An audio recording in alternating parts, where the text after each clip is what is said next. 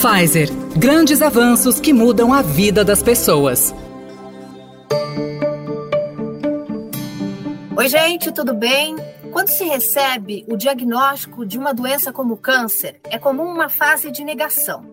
Alguns pacientes duvidam do resultado dos seus exames, procuram uma segunda, uma terceira opinião e até acreditam que o diagnóstico possa estar errado.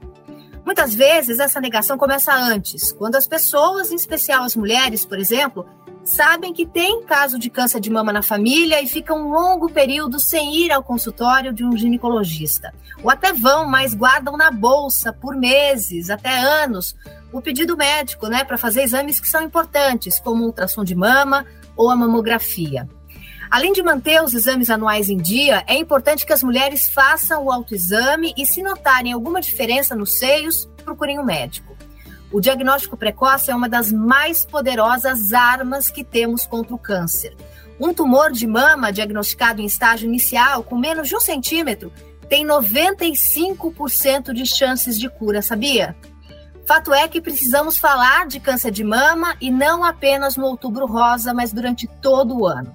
E por isso a Pfizer lançou a campanha Calendário da Vida, o primeiro calendário de prevenção do câncer que conscientiza sobre a doença o ano todo, lançado sob a hashtag Bora Falar de Câncer. Por isso, melhor que fingir que o câncer de mama não existe, entrar em negação, é melhor conversar sobre o assunto, e é o que vamos fazer agora nesse podcast, que é uma realização do Estadão Blue Studio com o patrocínio da Pfizer. Eu sou a Rita Lisauskas e vou conversar com o oncologista doutor Paulo Vernalha e com a Evelyn Scarelli, que foi diagnosticada com câncer de mama aos vinte e três anos.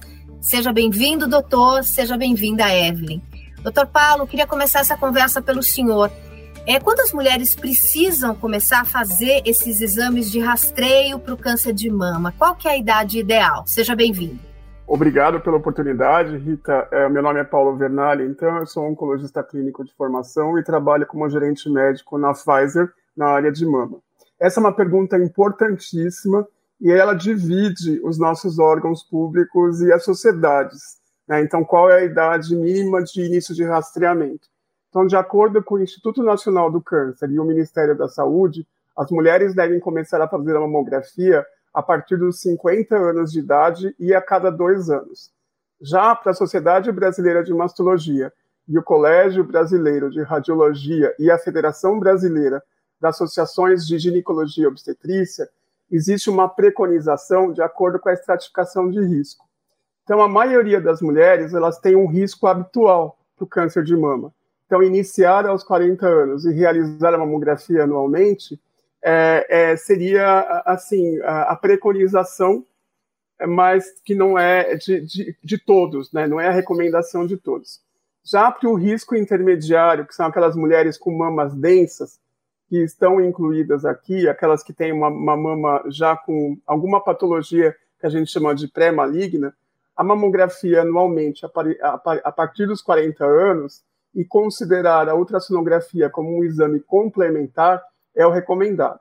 Agora, o que é indiscutível são aquelas mulheres que têm um risco aumentado para câncer de mama. São aquelas mulheres com fatores genéticos ou familiares, principalmente aquelas com câncer de mama e ou câncer de ovário na família, em parentes de primeiro grau e idade jovens. Então, iniciar a mamografia dez anos antes da idade em que a parente mais jovem com câncer foi diagnosticado é o preconizado. Então, avaliar também a importância de se fazer a, a ressonância nuclear magnética com contraste entre os intervalos anuais. Então, você fazer uma mamografia cada uma vez ao ano e a cada seis meses uma ressonância nuclear magnética.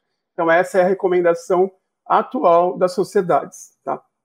Então, doutor Paulo, é, essas pacientes que têm esses casos na família, entre mães e, e avós, elas podem, então, ter esse fator genético é, herdado, né?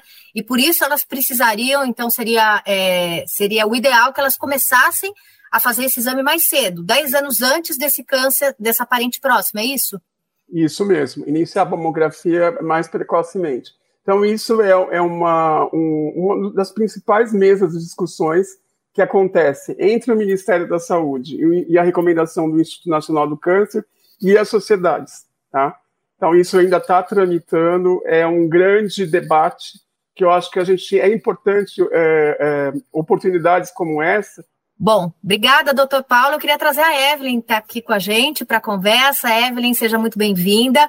Você foi diagnosticada supernova, né? Como eu falei aqui na abertura, com vinte e três anos, né? Antes de sequer, acredito, pensar no assunto, ou tá na idade, né, de fazer esses primeiros exames de rastreio. Você tinha, Evelyn, pessoas é, na família, é, pessoas próximas, mães, a, mãe, avós, com câncer de mama? Oi, Rita. Oi, doutor Paulo. É um prazer estar aqui conversando com vocês, compartilhando um pouco a minha história. É óbvio que, né, o doutor Paulo acabou de passar duas mensagens referentes ao, às datas, aos, a, né, aos tempos ali para poder se cuidar mais ativamente da saúde. E aí eu chego com vinte e três anos para falar com você, né? Ele falou aqui quarenta, cinquenta anos e cai uma, uma, uma menina com vinte e três anos com diagnóstico de câncer. Então, acho que isso super responde a sua pergunta também de não, não tinha ninguém na minha época com diagnóstico de câncer. Não era uma coisa que eu pensava a respeito, apesar de eu ser formada em fisioterapia, então eu sou da área da saúde, estava é, extremamente apaixonada pelo universo do câncer de mama antes de receber meu próprio diagnóstico. Então, foi um susto quando tudo isso aconteceu. Mas eu sempre uso também a importância da, da minha voz jovem, né, para falar de câncer de mama, exatamente para poder conscientizar quem está ouvindo a gente hoje, né, nesse, neste momento, as mulheres jovens a se conhecerem mais, porque era uma coisa que eu não, não, não tinha esse costume, tá? O autoexame não era uma prática da minha vida, então eu era uma paciente jovem que não fazia exame clínico dentro do consultório com a ginecologista. Então, acho que essas são mensagens importantes também da gente conhecer nosso próprio corpo, da gente, né, se tocar, se olhar e também poder levar o nome também dessa iniciativa, né, da Pfizer de, de falar sobre câncer exatamente para a gente poder conhecer o nosso histórico familiar. Então, na minha época, eu, eu só liderei, eu, minha mãe teve câncer dois anos depois de mim, então a gente inverteu a ordem, por isso que eu não tinha histórico familiar nenhum, eu faço parte também da estatística que o doutor Paulo trouxe de mulheres mutadas, eu tenho uma mutação chamada B R C A, que é a mesma da Angelina Jolie, então por isso eu tive câncer tão nova, né, e essa é uma porcentagem bem pequena, né, doutor Paulo, não é comparado às mulheres que têm o diagnóstico de câncer de mama aqui no Brasil, é, mas é importante a gente sentar na mesa num, num almoço de domingo e, e, e ter coragem, assim, de poder falar sobre câncer e perguntar para a mãe, perguntar para a avó se existe caso de câncer na família. Isso faz com que a gente se sinta mais protagonista para poder também conversar e levar essa mensagem para os médicos que estão cuidando da gente. Agora, doutor Paulo, essa questão da Evelyn, ela trouxe para a gente esse fator genético que ela ficou sabendo depois, né, já que essa inversão, ela ficou doente, ela teve o câncer de mama antes da mãe dela. Agora, eu queria saber, esse fator genético que na Evelyn é, é evidente e ela é, fez esse exame e descobriu, ele é, é sempre causador é, do câncer de mama? Ou seja, quando não há essa mutação, as outras mulheres que não têm esse fator genético também podem ter a doença, né? Sim, podem ter a doença. E é uma doença que ela é muito, ela é um espelho do, da ocidentalização dos povos, né? Então, quanto mais ricos os países, pior a nossa qualidade de vida. Então, o câncer de mama, assim como outros tumores, ele é relacionado com fatores de risco, que a gente chama de modificáveis ou não modificáveis. No caso do câncer hereditário, é um fator de risco não modificável, porque você já recebe uh, por herança, né? A gente basicamente tem dois tipos de desenvolvimento tumoral maligno. Aquele que é em alterações somáticas, que são mutações que ocorrem dentro das células daquele tecido.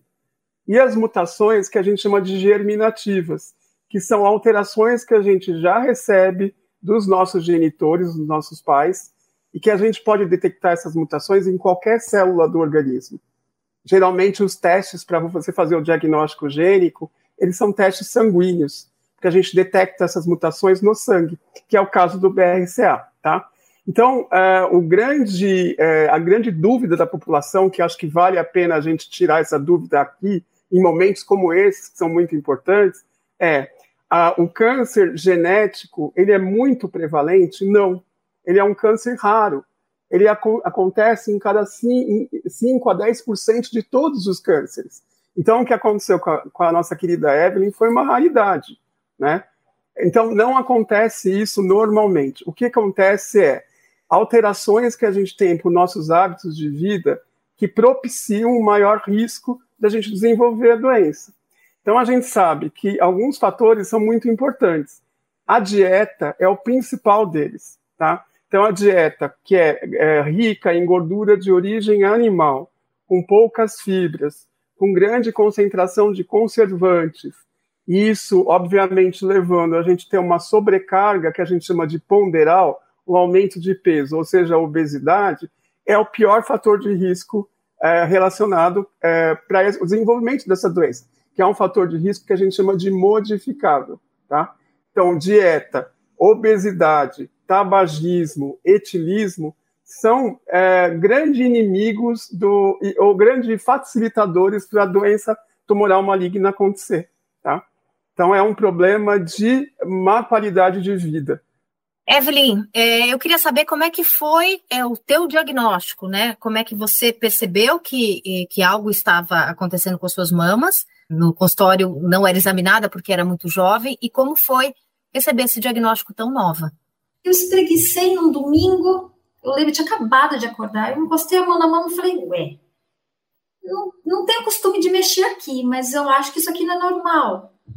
E aí eu fui perguntando para todas as mulheres que estavam em casa, na minha família, mostrei, mãe, isso aqui é normal? Vó, isso aqui é normal? Tia, isso aqui é normal? E foi unânime, todo mundo, não, isso aqui não, não era para estar aqui. Você sentiu o quê? Uma massa? Um era um caroço. Uhum. Era um caroço. Eu, sei, eu sou pequenininha, tá? Vocês tão, não estão me vendo, vocês estão só ouvindo minha voz. Acho que ela, ela condiz com o meu tom de voz de Mickey, como meu sobrinho fala. E a minha mama era muito pequenininha, então era muito fácil de sentir que tinha alguma coisa diferente ali, né? E era um caroço. Então, quando eu fiz a primeira cirurgia para tirar esse nódulozinho, eu perdi já um quadrante da mama, né? Então, era um nódulo grande que estava ali meio protegido, mas era uma mama pequena, então era fácil de apalpar. Mas eu não tinha esse costume. E aí, a gente marcou uma consulta com um mastologista, é que não era meu mastologista, né? Eu só tinha uma ginecologista na época, era aquela consulta para pegar anticoncepcional, que acho que as, a maioria das mulheres passam por isso, né? E aí minha mãe me levou, ele mexeu, ele fez um ultrassom, mas ao mesmo tempo ele falou, olha, fica tranquila, isso aqui aparentemente é um nódulo de gordura, a gente vai examinando, a gente vai olhando a cada seis meses, um ano, para ver se cresce. E aí veio a tal da intuição, Rita, e eu falei, ai, doutor, tá me incomodando, eu quero tirar, agora que eu descobri, eu não paro de mexer, é, você pode tirar? E a gente tirou, né, e aí um mês depois, levou todo esse tempo, porque quando veio o resultado da biópsia do nódulo, né, mesmo ali no último ano da minha faculdade, eu não sabia que tudo que saía do corpo ia para biópsia, né, doutor, então eu não estava assim, despreocupada, tirei o nódulo, falei, ai, não fico mais mexendo nisso. Fiquei um pouco triste, porque já deu uma alteração na mama, né? Perdi um quadrante ali, falei, puxa vida, o negócio era maior do que eu imaginava, mas segui a minha vida. E um mês depois ele me chamou para conversar, e ele, né, pediu para que meu pai fosse junto. E aí eu fui pensando o caminho todo, eu falei, gente, o que será que eu aprontei para o médico ligar e pedir para o meu pai ir junto na consulta? Então ele sabia que era um terreno muito sensível de dar uma notícia difícil para uma menina de vinte e três anos, então ele queria meu pai por perto. E aí, quando ele foi contando, né, olha, a gente tirou, eu, desculpa ter demorado tanto, eu mesmo não confiei no resultado da biópsia, fui mandando para outros laboratórios para testar esse pedacinho que saiu de você, e realmente todos voltaram com o mesmo diagnóstico. Era um diagnóstico, né, difícil, né, eu preciso que você faça uma nova cirurgia, a gente precisa tirar sua, sua mama inteira agora dessa vez, mas ele não tinha usado a palavra câncer ainda, Rita, então eu estava meio assim, sabe que você vai meio que flutuando, parece que está andando numa nuvem, sem entender muito bem o que estava acontecendo. Aí eu parei, né, ele olhou para o meu pai, ele falou, olha, desculpa dar essa notícia para você, eu também tenho filhas. Eu falei, aí eu falei, doutor, o que está acontecendo? Eu estou com câncer? Ele falou, sim, você está com câncer. E a primeira coisa que eu pensei foi, nossa, acho que eu preciso pensar a respeito. Eu sempre fui uma pessoa que, que, que gosta mais de pensar e escrever do que, do que sair falando, né? E aí ele, eu falei, você me dá uma semana para pensar? E ele falou, você não tem uma semana para pensar, você vai sair agora, já tem todo mundo, uma equipe te esperando para pré-operatório, você precisa fazer mais exame, a gente precisa de uma ressonância também para ver, né, se, se tem, né, como é que está o seu corpo, porque, né, a gente não pensava que era um câncer, então agora a gente precisa olhar como está esse corpo. E aí eu confesso, Rita, que, que no começo é, a gente vai meio por inércia, sabe? Assim, fui, eu, eu saí da sala, eu fui fazer os exames, é, eu me preparei para a cirurgia, eu operei, eu fiz uma mastectomia em pleno ano novo, primeiro caso de câncer na família, era muito difícil... É, a gente vive ainda num país onde as pessoas não usam a palavra câncer, então a gente fala hoje de novelas, né, doutor Paulo, que ainda hoje a gente escuta fulano tá com aquela doença, é, né, ou não pode falar a respeito, porque se não se falar pega, né, uma, uma coisa cultural muito forte. Então, além de todo o trabalho de ter que lidar com o meu diagnóstico em si, eu ainda tive que quase que cuidar é, de quem estava pertinho também, para que entendesse o câncer por um novo olhar. Uhum. E hoje a gente tem boas notícias, né? É, você começou a nossa conversa trazendo uma estatística de noventa e cinco por cento de chance de cura. Então, são boas notícias que precisam ser compartilhadas quando a gente fala disso é, mais precocemente. Então, acho que minha ficha, Rita, só caiu depois que o câncer passou. Que a gente olha para trás, que o furacão passou, e você olha e você vê o estrago que ficou. Mas uhum. no começo, o impacto da notícia foi mais essa inércia, assim, de, bom, eu vou fazer o que tem que fazer, o que tem que ser feito... E depois eu vejo é, o estrago que o furacão fez, sabe? Uhum. É, obrigada, Evelyn, por dividir com a gente, né, esse pedaço da tua história. É, doutor Paulo, quando é que é indicado fazer esse teste genético, saber se há mutação relacionada ao câncer de mama? É, eu tenho certeza que a Evelyn fez esse exame depois. Esse exame não é indicado para todas as mulheres, né? Não, mas não, é indicado para mulheres como a Evelyn, né? Que depois a mãe também teve e que, que ali tinha uma desconfiança, né? De que havia esse fator genético na família. Isso. Ele não é indicado para todas e a gente tem como se fosse um guideline que auxilia todos os especialistas envolvidos na problemática a saberem para quem pedir, tá? Então, basicamente, são os oncologistas clínicos, os mastologistas, e os oncogeneticistas, os envolvidos, os, eh, os especialistas envolvidos no tratamento dessa problemática. Então, a gente tem o que a gente chama rol de procedimentos da Agência Nacional de Saúde, que é a A N S, que tem validade em território nacional, e a gente tem algumas recomendações no rol.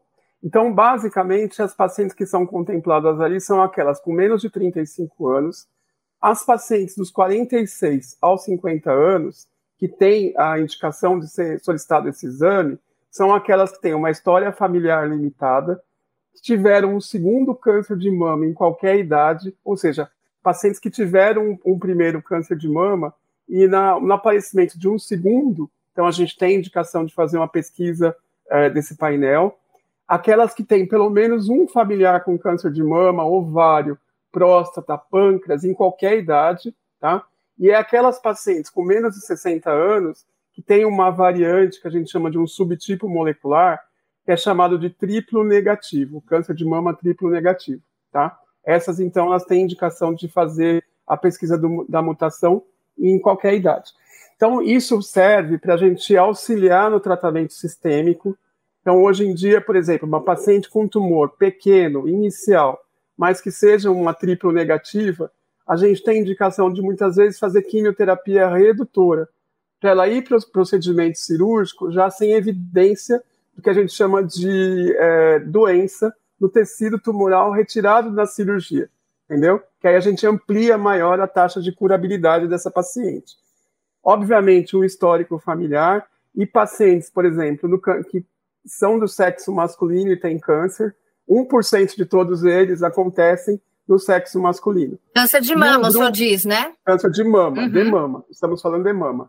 E, uma, e uma, um grupo étnico que tem muita uh, a presença de mutações do, do B R C A, que são os judeus ashkenazi, tá?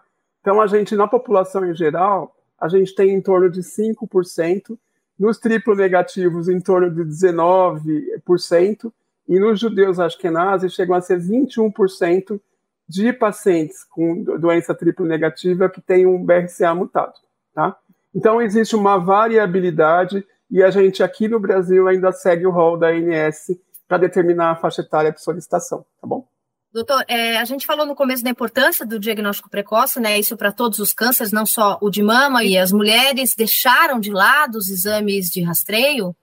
Isso, isso infelizmente aconteceu, mas a Pfizer, ela acabou fazendo uma, a solicitação de um, encomendou uma pesquisa, tá? Que foi muito importante para nós, então um, um sinergismo entre a Pfizer e o I P E C, onde a gente teve uma amostra de mil quatrocentas e quarenta mulheres que responderam algumas questões muito relevantes para a gente determinar qual é o nível de conhecimento da população em relação a essa problemática, tá?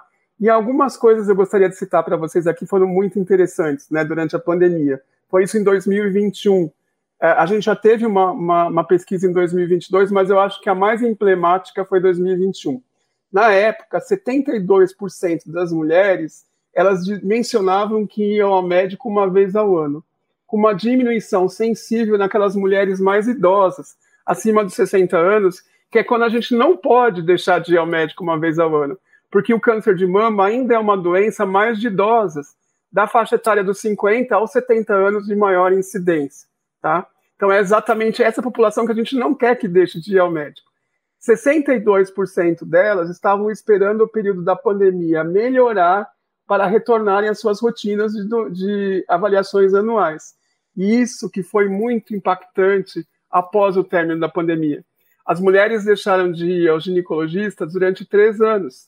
E quando foram, já começaram a aparecer nos consultórios com tumores maiores, de tamanho maior. Tá? É, sessenta e seis por cento das mulheres, elas tinham medo da doença por experiência em, nas próprias famílias. Então, o medo da, da experiência nas próprias famílias fazia com que elas realmente procurassem mais os consultórios, o que é muito positivo. Só que setenta e cinco por cento delas acreditavam que o câncer era mais relacionado com doença hereditária, o que a gente já viu que não é. E apenas vinte e nove por cento delas achavam que era relacionado a hábito de vida. Então, gente, é o inverso do que é, do que está realmente acontecendo.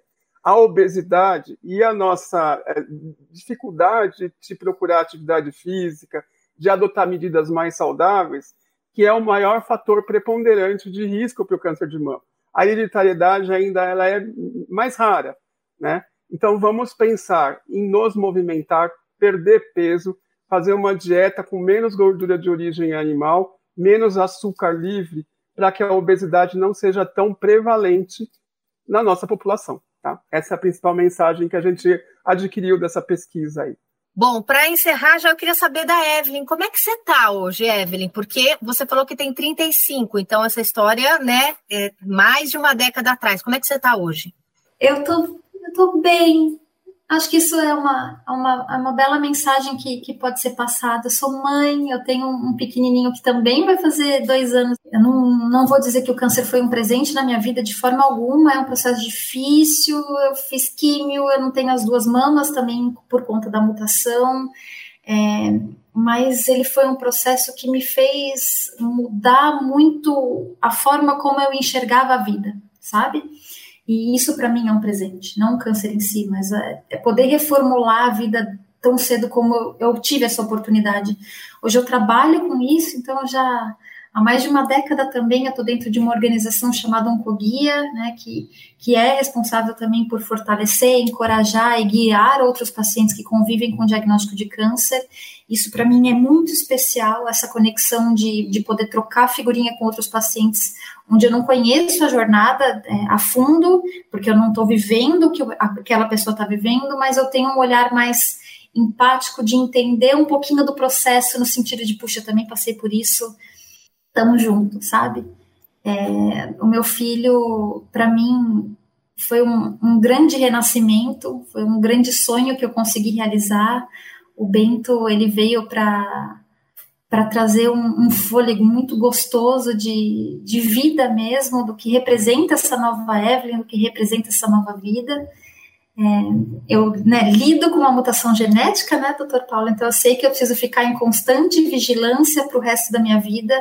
É, eu passei por um momento onde, eu, onde foi cansativo, mas hoje eu enxergo isso de uma forma muito importante no sentido de, poxa, eu tenho um protagonismo importante, é uma visão importante sobre esse meu protagonismo de autocuidado, né? Então, acho que essa é uma mensagem muito importante para quem tem medo, né? Pensando na pesquisa que o doutor Paulo acabou de trazer, né, dessa questão do medo do câncer, da importância que tem quando a gente se coloca como protagonista da nossa própria vida, né? E o quanto a gente pode construir uma vida muito mais feliz e mais completa e mais é, repleta de autocuidado também, quando a gente vive um processo oncológico, mas resolve encarar a vida de outra forma também. Eu tô bem, tô, tô, tô super bem. Bom, eu queria muito agradecer, eu conversei com o oncologista, doutor Paulo Vernalha, e também com a Evelyn Scarelli. Muito obrigada pela participação de vocês. No próximo episódio, a gente vai falar sobre a jornada desse paciente que, ao receber o diagnóstico do câncer, precisa ter seus sentimentos acolhidos. A gente espera vocês no próximo podcast. Até lá!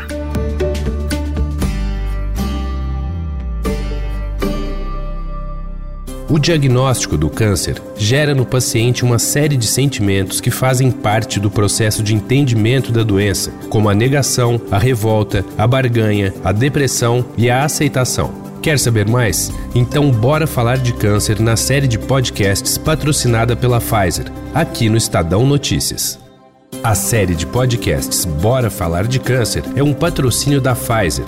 Pfizer, grandes avanços que mudam as vidas das pessoas.